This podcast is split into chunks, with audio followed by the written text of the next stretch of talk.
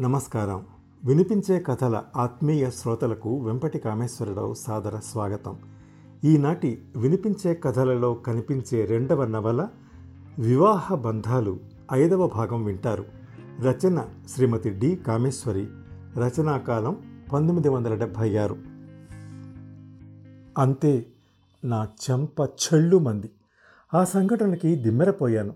ఈ శతాబ్దంలో చదువు సంస్కారం ఉన్న ఓ భర్త భార్యని కొట్టడం అన్నది నా ఊహకి అందని విషయం. అందుకే కోపం అవమానం ఆవేశం దుఃఖం ముంచెత్తగా కొడతారా? మీకెవరిచ్చారు ఈ అధికారం? రోషంగా ఎగిసిపడుతున్న గొంతుతో అరిచాను. నోర్మై నన్నే ఎదురిస్తున్నావా? నీకెంత పొగరే? మరోసారి చంప పగిలింది. ఇదివరకల్లా నోటితో చెప్పాను ఇకపై మాట్లాడితే చేత్తో చేస్తాను జాగ్రత్త హుంకరించాడు. చంప పట్టుకుని ఎగిరిపడుతున్న గుండెలతో రోషంగా చూశాను. అంతకంటే ఏం చేయగలను? ప్రయత్నం లేకుండానే నా ఆవేశం దిగిపోయింది.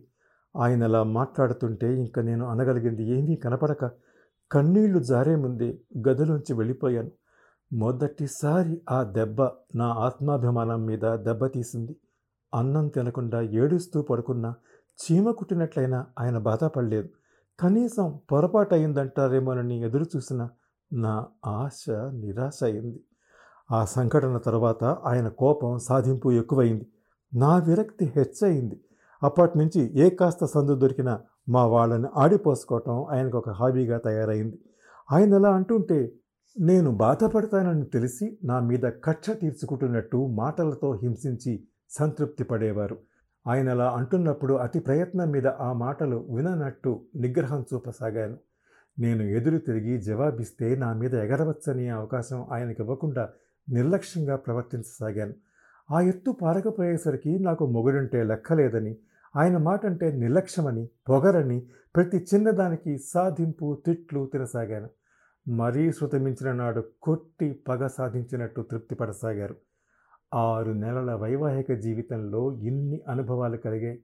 నేను కలలు కన్న ముచ్చటైన సంసారం ఆలుమగల అన్యోన్యత సరదాలు సినిమాలు షికార్లు వగేరాలన్నీ కలలుగా మిగిలిపోయాయి. కానీ ఎన్నడూ కలలో కూడా అనుకోని తిరస్కారాలు చివాట్లు చెంపదెబ్బలు అవమానాలు మాత్రం అనుభవంలోకి వచ్చాయి.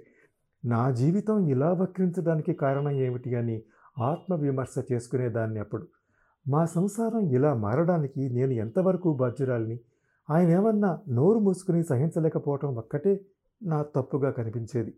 ఈ జీవితం ఇంతేనని విరక్తిలో పడిపోయి ఇంట్లో యాంత్రికంగా బతకటానికి అలవాటు పడ్డాను లేవడం ఇంట్లో పని చూసుకోవటం ఆయన ఆఫీస్కి వెళ్ళాక కొనుక్కున్న రెండు పత్రికలు అక్కడ ఇక్కడి నుంచి తెచ్చిన పుస్తకాలు పేపరు చదవటం ఎంతసేపు వీలైతే అంతవరకు మొద్దులా పడి నిద్రపోవటం మళ్ళీ మధ్యాహ్నం పని ఎవరైనా ఇరుగమ్మ పొరుగమ్మ వస్తే పలకరించటం రాత్రి వంట తిండి పడుకోవటం ఒక్కటే దీని చర్య. ఆయనతో ఎంతవరకు అవసరమో అంతవరకే మాట్లాడటం. ఆయన తిట్టే తిట్లకి మనసు మొద్దుబారింది కొడితే మొదట్లో మాదిరి రోషం అవమానం అనిపించని స్థాయికి చేరాను.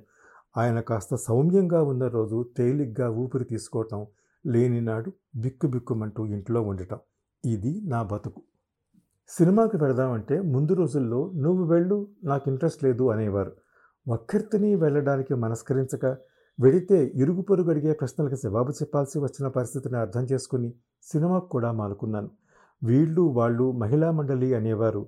మహిళా మండలిలో సాధించే కార్యాలు ఏం లేవని తెలిసినా కనీసం ఆ విధంగానైనా కొంతకాలం గడపొచ్చని ఆయన గారిని అడిగాను. నోరు మూసుకుని ఇంట్లో పడుండు. ఏం లేకుండానే నీకింత పొగరు అహంకారం? ఇంకా ఆ అమ్మలక్కలతో కలిసి స్త్రీ స్వాతంత్ర్యాలు హక్కులు అంటూ మరింత నేర్చుకోక్కర్లేదు అన్నారు కటువుగా. డాక్టర్ ఇవన్నీ ఒకరికి చెప్పినా అర్థమయ్యేవి కావు. భర్త నిరాదరణ అన్నది స్త్రీని ఎంత హింసిస్తుందో అనుభవిస్తే కానీ అర్థం కాదు.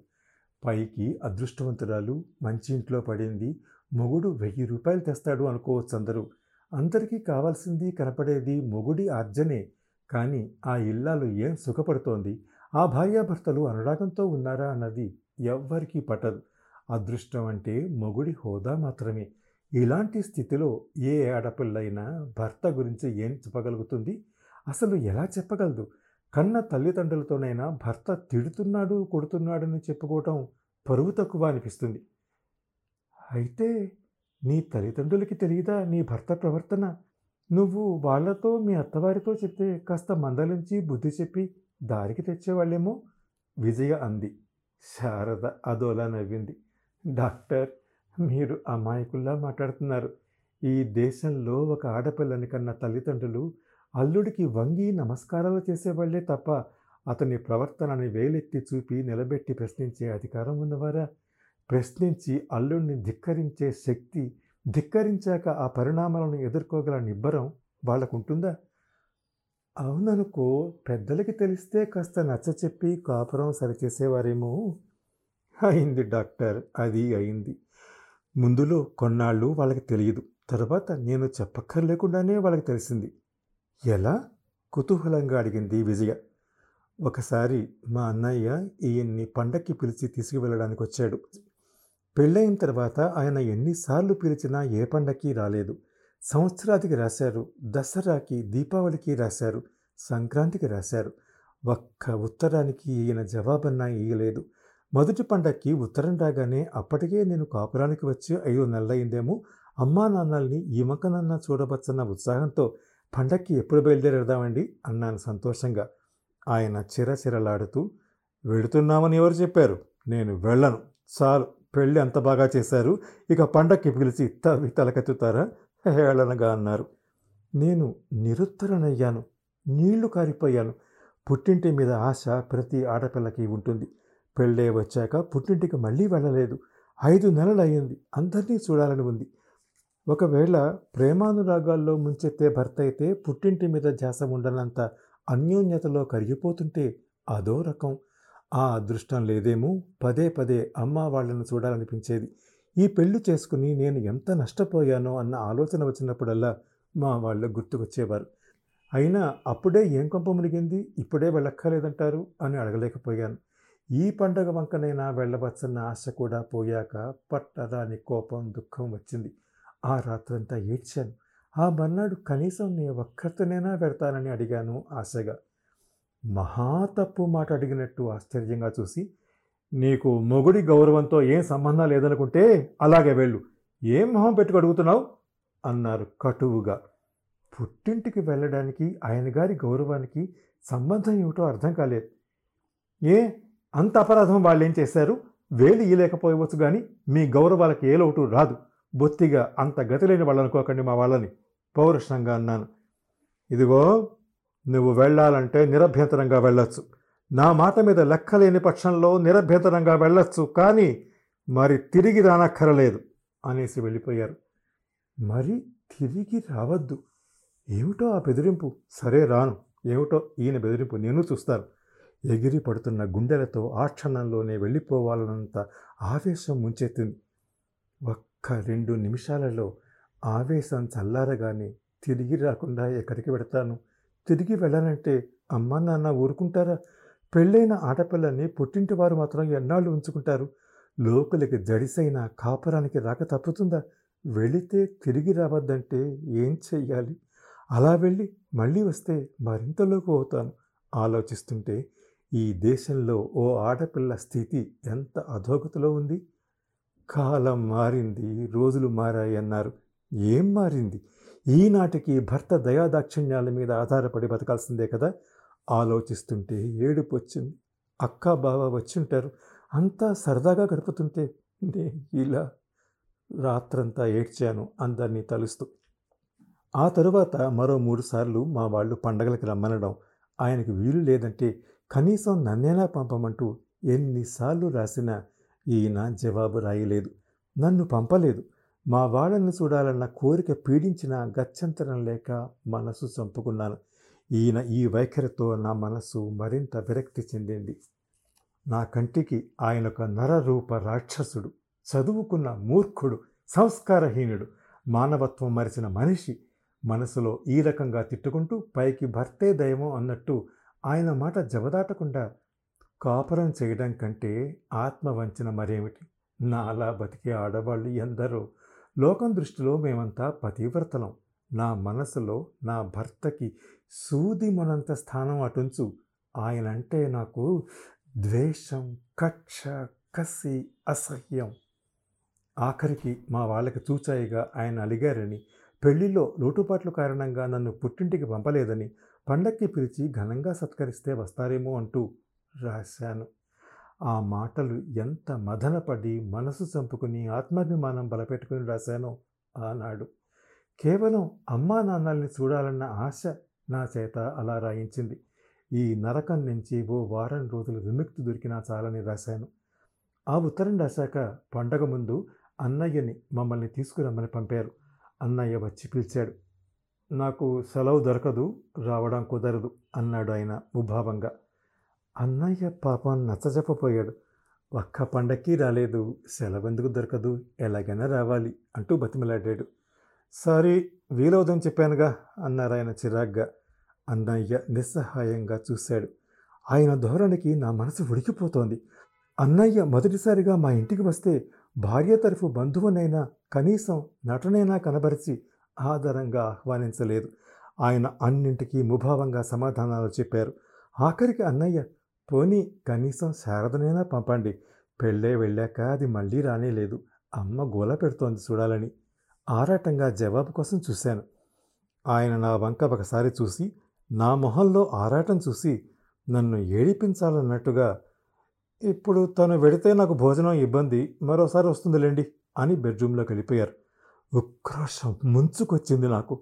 ఆయన వెంట విసురుగా లోపలికి వెళ్ళారు. నేను అన్నయ్యతో మా ఇంటికి పెడుతున్నాను అమ్మ వాళ్ళని చూసి నాలుగు రోజుల్లో వస్తాను.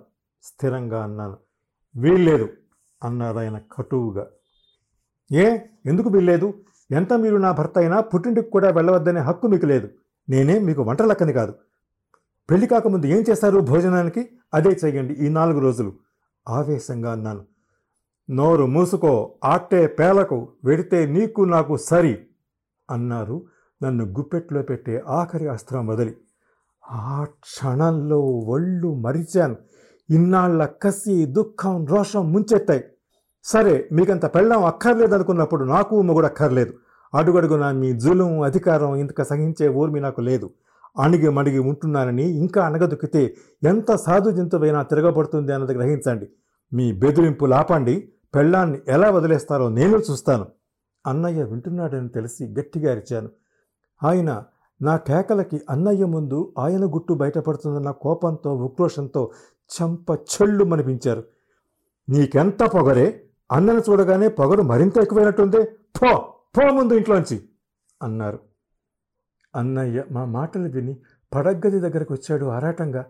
మా ఇద్దరి స్థితి చూశాడు.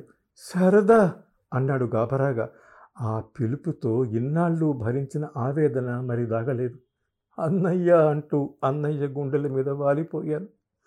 అన్నయ్య నన్ను మన ఇంటికి తీసుకెళ్ళిపో అన్నయ్య. ఇక నేను ఇక్కడ ఉండలేను అన్నయ్య. నన్ను నరకం నుంచి తీసుకెళ్ళు అంటూ బేలగా వెక్కి వెక్కి ఏడ్చాను. జరిగిన సంఘటనకి మతిపోయినట్టు అన్నయ్య ఊరుకో శారదా ఊరుకో. బావుగారు ఏమిటది? శారదను కొట్టారా మీరు? నమ్మలేనట్టు అన్నాడు.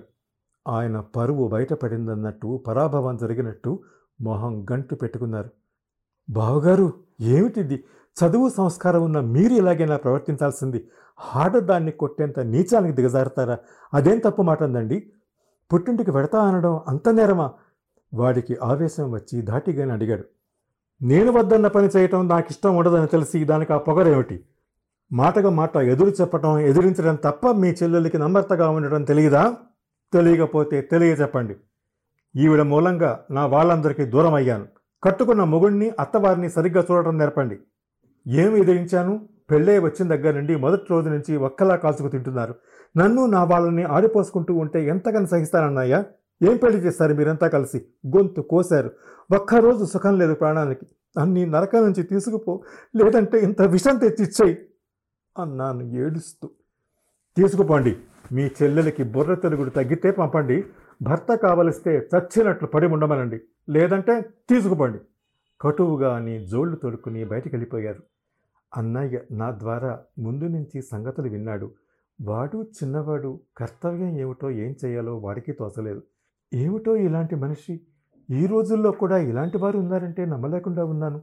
చదువుకున్నవాడు సంపాదించుకుంటున్నవాడు బొత్తిగా ఇంత లేకిగా పెళ్ళిలో కట్నాల కోసం లాంఛనాల కోసం సారీ కోసం భార్యని ఇలా హింసిస్తాడా? మన కర్మ కొద్దీ దొరికాడు. ఇలాంటి వాడని తెలియదు అంటూ వాపోయాడు. ఇద్దరం కలిసి వెళ్ళడానికే నిర్ణయించాం. ఇంటికి వెళ్ళాక నాన్న అమ్మ ఏమంటారో చూద్దాం. తర్వాత సంగ తర్వాత. అమ్మ నిన్ను చూడాలని బెంగపెట్టుకుంది పద బయలుదేరు అన్నాడు. ఆ క్షణంలో ఆ నరకం నుంచి బయటపడబోతున్నందుకు బ్రహ్మానందపడి చకచక పెట్టి సర్దుకున్నాను.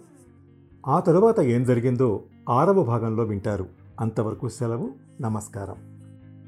ఈ షోని మీరు Apple podcast Google podcast Spotify Gaana మరే ఇతర ప్లాట్ఫామ్స్లో అయినా సబ్స్క్రైబ్ చేసి వినొచ్చు. నెక్స్ట్ ఎపిసోడ్ రిలీజ్ అయినప్పుడు మీకు అప్డేట్ రావడానికి నోటిఫికేషన్ టర్న్ ఆన్ చేసుకోండి.